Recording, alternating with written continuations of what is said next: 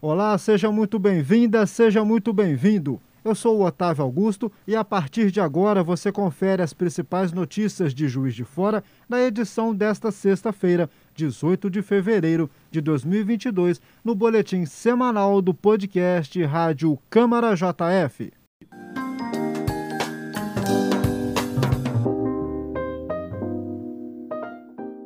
Hoje ao meu lado, o jornalista Gustavo Fonseca, que já vai chegar com o seu primeiro destaque. Tudo bem, Gustavo? Tudo bem, Otávio? Um abraço para você, para aqueles que nos acompanham. O Parlamento Jovem e a Câmara Mirim retomaram as atividades. Juiz de Fora atua como coordenadora do Polo Zona da Mata 2 e para este ano a expectativa é de que novas escolas participem dos projetos, conforme o coordenador Sérgio Dutra. Olha, esses dois programas, tanto a Câmara Mirim quanto o Parlamento Jovem, sendo que a Câmara Mirim é voltada para alunos de escolas do ensino fundamental e o Parlamento Jovem voltado para alunos do ensino médio, eles têm como objetivo promover a educação política desses jovens. Né? E a Câmara tem esse compromisso, já há algum tempo, de promover essas ações.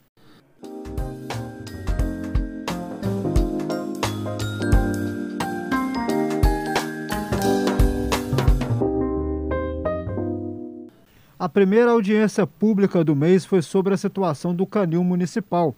A Polícia Civil e o Ministério Público investigam casos de maus tratos aos animais abrigados na instituição.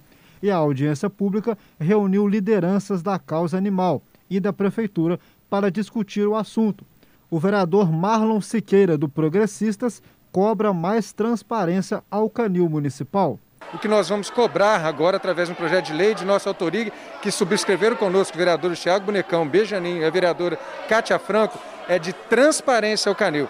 Nós precisamos de ter relatórios semanais dos animais que entram no canil, relatório semanal dos animais que saem para adoção, animais que vierem a óbito também precisamos de, dessas informações, precisamos de informações das notas fiscais de compra né, de medicamento, de ração, se está dando ração de cachorro para cachorro, ração de gato para gato, ração de cavalo para cavalo, enfim, essas informações têm que ser transparentes. A vereadora Cátia Franco, protetora do PSC, explica a importância do projeto. Desde que chega um pedido de telefone pelo WhatsApp do socorro de um animal, a partir dali vai ser tudo registrado foto, para onde que ele foi, qual procedimento que ele passou, se ele precisou de ir para a clínica, ou só castração, ou se ele precisou de internar, para que depois tenha foto e, e, vai ajudar também as adoções, porque a pessoa vai ver, uma, uma pessoa que tem um animal fugido, ela vai conseguir ver ali pela transparência.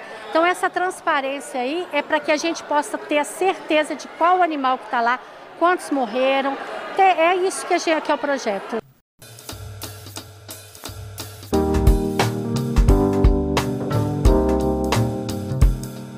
Na terça-feira, o Hospital Dr. João Penido esteve no centro do debate na segunda audiência pública.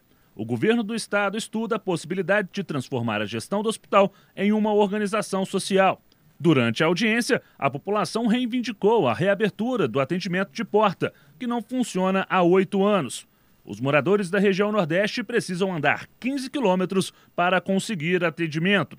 A prefeitura alega que o João Penido precisa de mais investimentos para melhorar o acesso às cirurgias e ampliar leitos de UTI do hospital, que conta com 800 servidores.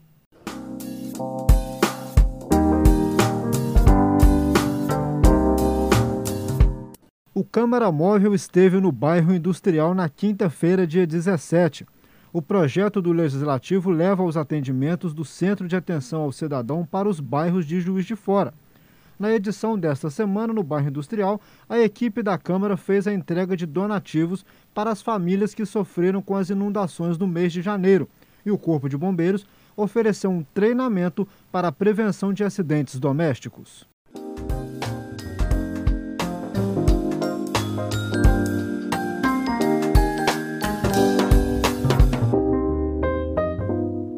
Esse foi o seu boletim semanal do podcast Rádio Câmara JF. Gustavo, muito obrigado pela sua companhia. Eu quem agradeço, Otávio. Até a próxima.